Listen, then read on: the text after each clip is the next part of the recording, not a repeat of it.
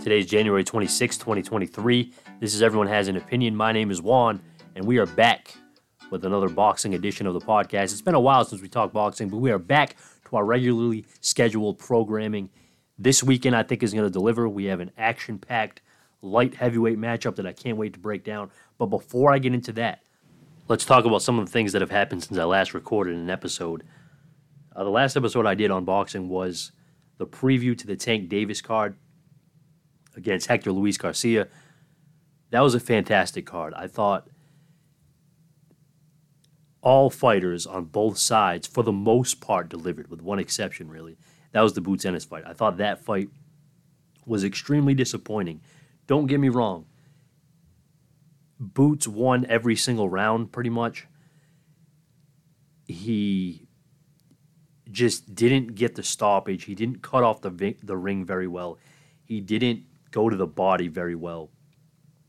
I thought there were things he could have done and adjustments he could have made to make it a more impressive, more unforgettable performance. This was a performance where I was in the presence of some big Tank fans, and the topic of discussion wasn't what was going on in the ring.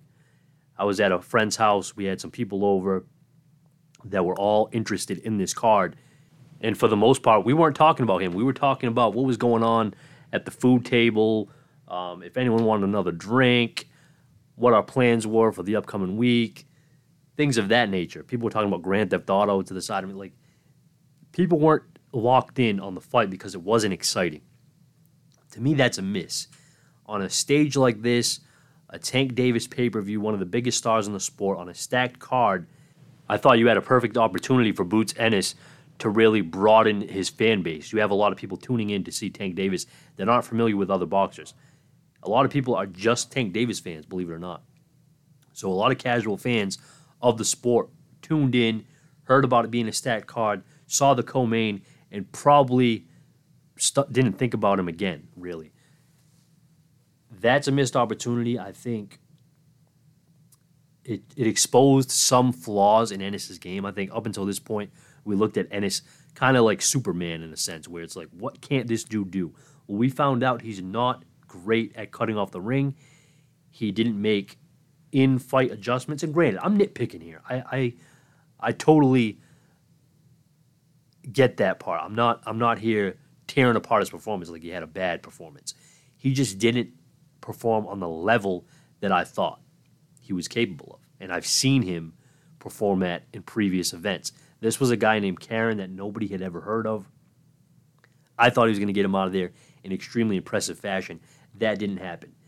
The thing is, Karen didn't come to throw. He came to last. He came to go the entire distance. Similar to Sandro Martin, but Martin actually threw punches, was effective at times in the fight. Even though he was low volume, even though he was boring, he was effective at times. Karen, on the other hand, didn't have any plans to exchange with Boots Ennis, not once. So he stunk out the fight. But Ennis could have made adjustments, could have cut off the ring, could have went to the body, like I said earlier. Those were the two things to me that really stood out.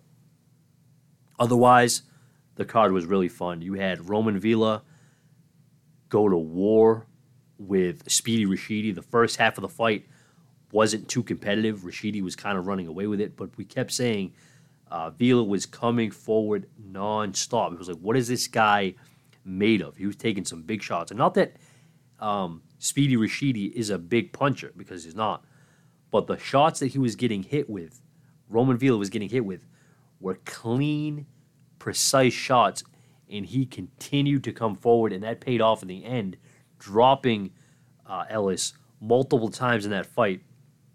Ended up escaping with a narrow victory. I personally didn't score it. Watching with the naked eye, like I said, I was at an event and we were talking. I wasn't fully focused on scoring every single second of the round.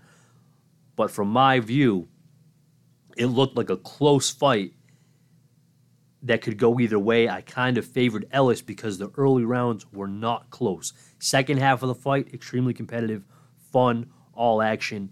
But the first half, Ellis was really putting on a clinic. But he kind of fell off towards the end there. And that's where a guy with power and a high motor that just doesn't get tired, that's where that pays off in the second half of the fight. And that's what we saw a couple Saturdays ago on that card. Another fight on that card was Bubu Andrade's first fight at 168 pounds. Demetrius Andrade looked good. He looked comfortable. He looked powerful, dropping his opponent multiple times, winning every single round.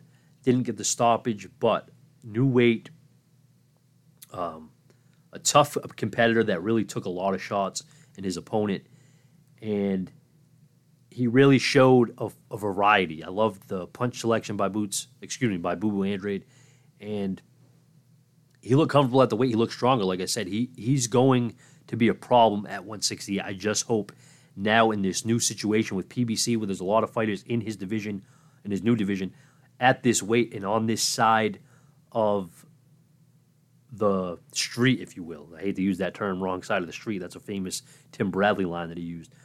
But it does seem like Demetrius Andrade is on the right side. He has guys like David Benavidez, Caleb Plant, Canelo Alvarez is a free agent. You've got David Morrell. Guys in that division that are willing to mix it up, that are all signed to the same backer, same advisor, Al Heyman. So hopefully, after kind of introducing himself to the new weight, Andrade does get one of these guys. Charlo as well, I forgot to mention. Charlo can move up. Hopefully, Andrade does get one of these guys to step in the ring with him and make an extremely exciting fight. That's the one thing missing from this dude's career. He's a southpaw. He's highly skilled. He's awkward. He throws punches from different angles. Love that huge looping left hand that he throws. Love the jab. Gets really low, dips low. He's an extremely in-shape athlete who's always on point. He's always sharp. He's tough for anybody. The thing missing is opponents. He hasn't gotten a big fight in his career, and he's not getting any younger. He's in his early 30s. It is time to make these fights happen. And last but not least on that card, of course, was Gervonta Tank Davis winning via stoppage over Hector Luis Garcia. This was a fun one. Garcia started fast, really found his rhythm at certain times in this fight, but it was tit for tat. I didn't think he won too many of the rounds. I thought he won maybe two to three rounds, but there were competitive rounds. Tank Davis, of course, ends up breaking Luis Garcia down, landing huge, huge shots to the point Hector Luis Garcia said he couldn't see. He didn't know where he was. You know how hard you have to hit a man for them to not know where they are. He didn't even get dropped. He didn't even go to the canvas. The people I was watching it with were all shocked, as was I, that Hector Luis Garcia was still on his feet. How did he remain on his feet? Well, after that round in which we questioned, he didn't come out for the next round. He said, "I don't know where I am.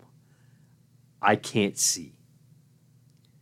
That pretty much sums up the power that Gervonta Tank Davis possesses. I think his corner, Hector Luis Garcia's corner, did the right thing. They stopped the fight as soon as their fighter said that, because you don't want your fighter to go in there with a disadvantage. You can't see clearly. You don't know where you are for a minute. You don't want your fighter going in with those extremely dangerous type symptoms that he was displaying. You don't want to end a man's career just to be a tough guy. And I know that sounds dramatic, but things like that happen in the sport of boxing. We see people die in this sport because they were left in the ring too long. They look fine. They finish the fight. Next thing you know, they're rushed to the hospital. Next thing you know, they have a brain bleed. These are the real things that have happened only in the past couple of years. We've seen multiple deaths in this sport. So anyone questioning the stoppage, like Roger Mayweather said, you must not know shit about boxing. Do your history. Do your research. Find the history of this sport and see the injuries that happen, the brain injuries. Live to fight another day. I know that's not the macho thing sometimes, but that is the right move for Hector Luis Garcia, a man that holds a championship at 130 pounds. There's no shame in losing to Tank Davis, one of the hardest hitters in the sport, pound for pound, undefeated, multiple division champion. You lose to him no shame. You go back to 130 if you can still make that weight, and you defend your championship in a nice little division where you could probably stand out as the best fighter in it. Hector Luis Garcia is a really, really good fighter. He's just not elite. Gervonta Tank Davis is elite. That's the difference. As far as Gervonta Davis, from here, he goes to April 15th against Ryan Garcia. That is going to be a blockbuster event. Cannot wait for that to happen. That is going to be huge. That is going to be the fight that people at work are talking about. People at your job that have never even spoken about sports are going to say, hey, are you watching the fight this weekend? Or, hey, I heard there's a big event this weekend. There's a big fight. That Ryan Garcia guy, that Gervonta Tank Davis guy. These are names that are becoming household names. When they fight each other, both of their stocks will rise. This is a massive, massive event. Regardless of how you feel about these two guys as far as boxing skills, as far as their personalities, as far as their dedication to the sport, regardless of your opinion on those, the fact remains this is a box office attraction that will be a viral sensation. I think this will sell 1 million pay-per-views. Something that hasn't been done since Triple G and Canelo had their second fight. The third fight didn't even do that. People were soured on it by then. This is something that hasn't happened in a while. 1 million pay-per-view buys for a boxing event. It hasn't happened in some time. I think this is the event that beats that mark, that crosses the threshold of the 1 million pay-per-view buys. But that is just one of the massive events we have this year. Great fights, great matchups. We also have in talks, and should be announced pretty soon, I believe, Naoya Inoue moving up to the junior bantamweight division against Stephen "Coolboy" Fulton, one of the best fighters pound for pound. This is a matchup of two guys that have to be in your top 10 pound for pound. Excellent, excellent matchup. Pure boxer versus a boxer puncher. Not only a boxer puncher, but a killer in Inoue. He has been destroying everyone in his path. 4-division champion. He's going up to his 5th division. This is special, people. This is once in a generation type talent here by Inoue. But you're going against a guy who just may be too big and too skilled for Inoue. Is he? I don't know. That's why it's such an intriguing matchup. My personal favorite matchup currently on the schedule. Naoya Inoue versus Stephen Fulton. And I say on the schedule, no, this has not been officially announced yet, but it is believed to be extremely close. I think an announcement is happening soon. It's going to be in Japan. We do know that much. It's going to be in the spring. We do know that much. We don't know a date yet. We don't know a venue, but we believe it's going to be in Japan, and it's going to be a huge, huge event over in Japan. This is a type of fight that here in the United States may not get appreciated as much as it should, but it is one of the best pure matchups in this sport. Skill for skill, accolade for accolade, this is up there with anything you can possibly make, and we're going to get it. It's a further example of how false the narrative is that the best doesn't fight the best. These are two undefeated champions. High, high level. It's going to be top-notch stuff. Cannot wait for that. That's one of them. Another matchup that is made as super middleweight in late March in Las Vegas. David Benavidez against Caleb Plant. These guys have had a rivalry outside the ring for years. Styles clash as far as their personalities go, as far as their backgrounds go, as far as their fighting styles go. These guys blend perfectly because they're opposites. David Benavidez, high volume pressure fighter, big time puncher, going against Caleb Plant, guy with great legs. Pause. I'm talking about his movement. You know that. Also, great defense by Caleb Plant. Extremely good left hook, one of the best left hooks in the sport. Has a little problem with the right hand, but that left hand is a gem. The jab and the left hook, incredible. David Benavidez, great body puncher. These guys, tit for tat, can match each other in different aspects. One guy does one thing exceptionally well. The other guy does the other thing exceptionally well. These are elite fighters going toe-to-toe. Can't wait for that one. That's in March. We also have Devin Haney, who's going to defend the Undisputed Championship at lightweight against Vasily Lomachenko. That's another one. There's not a date yet for that, but we do believe we're getting that in late April, early May. That is going to be a great matchup. We also have to look forward to the heavyweight clash that is in talks. I believe we're going to get it. Tyson Fury and Alexander Usyk, both been talking back and forth lately. I believe a deal is close to being announced. That's just speculation. Don't take my word for it. I'm just a fan like you guys. I'm not in the business. I'm a man with a podcast. Everyone has an opinion. This just happens to be mine. I think this fight is close to being made. Just a hunch I have. Usyk, Fury, for all the marbles at heavyweight, that is going to be a fun one. A lot of people think it's going to be one-sided. I'm not one of those people. I've been an Usyk guy since day one.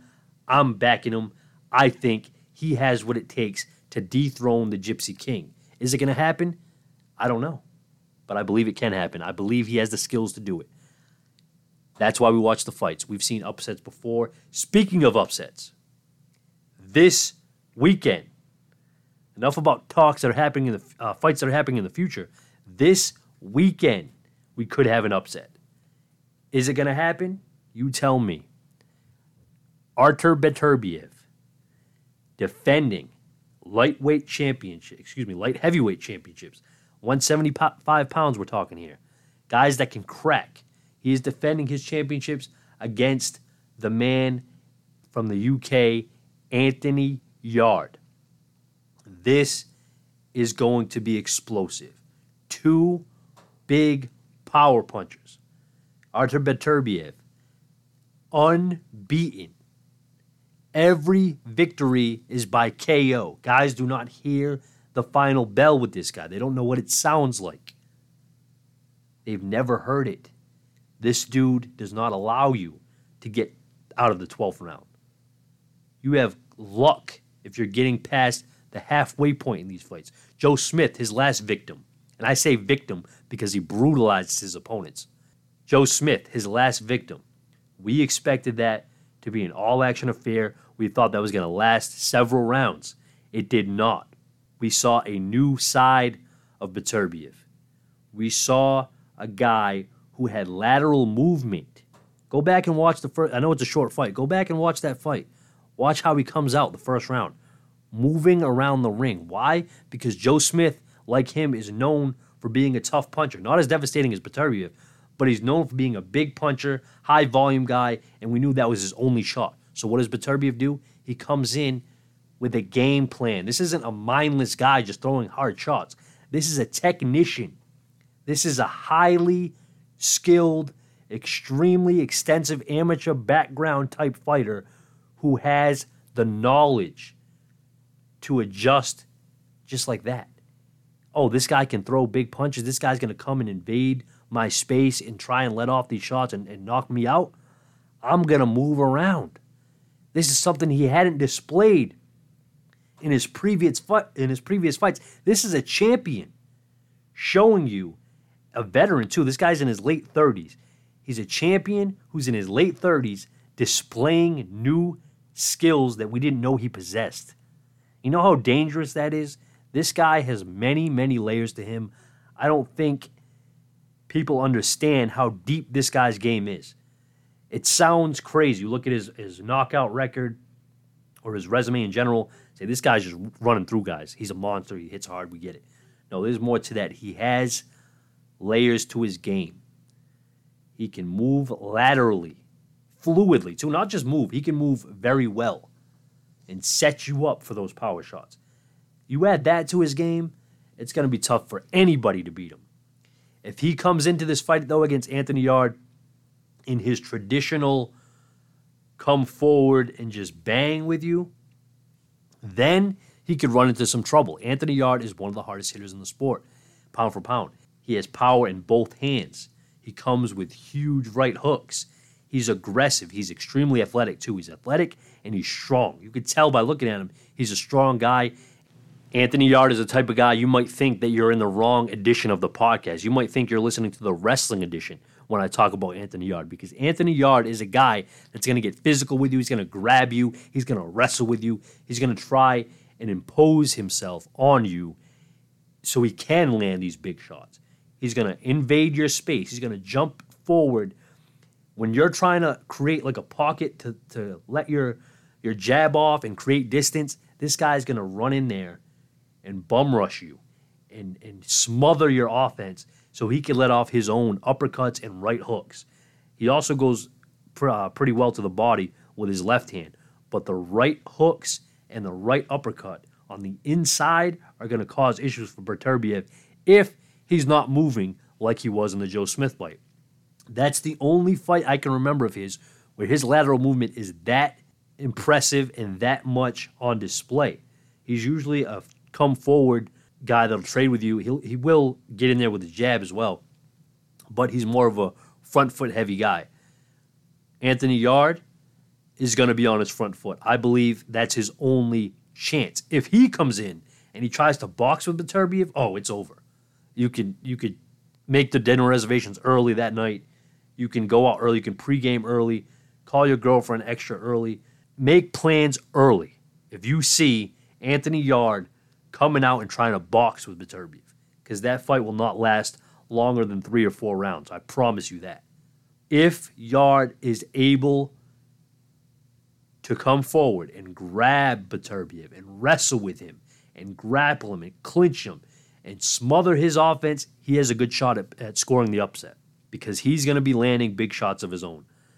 Beterbiev, I mean, his game plan needs to be to start this fight with early movement, because if he can move backwards, sounds crazy for a dominating power puncher, move backwards and catch Yarde coming in, he's going to have a field day. He's going to be able to pick Yarde off with his jab and then break him down with the power shots later. Because like Yarde, Beterbiev loves to throw the right hook. He also throws the left hook. This guy is coming in throwing huge, huge shots, and he doesn't wind up too much with it. But he does need a little bit of a distance. Beterbiev isn't an outside fighter, don't get me wrong, but he does need a little distance to get those shots off. That's why the back foot will work in his favor, because Yarde is going to be jumping forward, lunging forward, trying to smother and create offense of his own. So Beterbiev, if he's on his back foot, using the jab and then coming in with the hooks later, that's really the best game plan for him. If he stands and just trades and doesn't move backwards and just comes forward all night, he could walk into something from Yarde, because Yarde is the better puncher from a shorter distance. He doesn't need the distance that Beterbiev needs. So expect fireworks in this fight. Either way it goes, both guys are going to be throwing bombs. The only question is, how long is this thing going to last? It's not going to last 12 rounds. I can guarantee you that. First of all, because Beterbiev has never gone 12 rounds with anybody. He hasn't let anyone get the distance or go the distance with him. But also on Anthony Yarde's side, his only chance is a stoppage. If he just tries to box with Beterbiev, not only is he going to lose every round, but he can get knocked out that way too, so why would you even attempt it? Beterbiev is better in almost every single aspect. So Yarde needs to make it an ugly fight and land something big, because while Beterbiev is incredibly gifted, his defense isn't the best. It's not horrible, but it's not the best, that's for sure. This is a guy who's been down multiple times. He's not Superman. He's been down before. Anthony Yarde has the power to put him down again, but he has to create that opening. It's not going to come. He has to make it happen. Sitting back and waiting is as good as waving the white flag as soon as the first bell rings. You have to take it to Beterbiev. But either way, it's going to be a fun one. Can't wait to see it. This is Saturday, the 28th, on ESPN+. It's going to be early if you're on the East Coast. I believe the main event will be around 5:30, 6 p.m. Around that time, usually on the East Coast, we get fights late, midnight, 1 o'clock. So good news here is it's going to be earlier in the day. As far as the undercard, I don't really have anything to say about it. There's not much you could say about it that hasn't already been said about a dumpster. But that's neither here nor there. The main event is why we're going to tune in, and it's going to be action-packed. That's all I got for you guys this week. For any wrestling fans out there, If you're not aware, my previous episode wasn't a boxing episode. It was actually about the Royal Rumble, which is also Saturday night. So if you're into wrestling, check that one out. Thank you guys for listening. Tell a friend to tell a friend. Leaving that 5-star review. I'm still on Spotify, but I'm also on Apple now. So no longer a Spotify exclusive. Check me out on Apple or Spotify. Thank you guys for listening. Enjoy the fights. I'm out.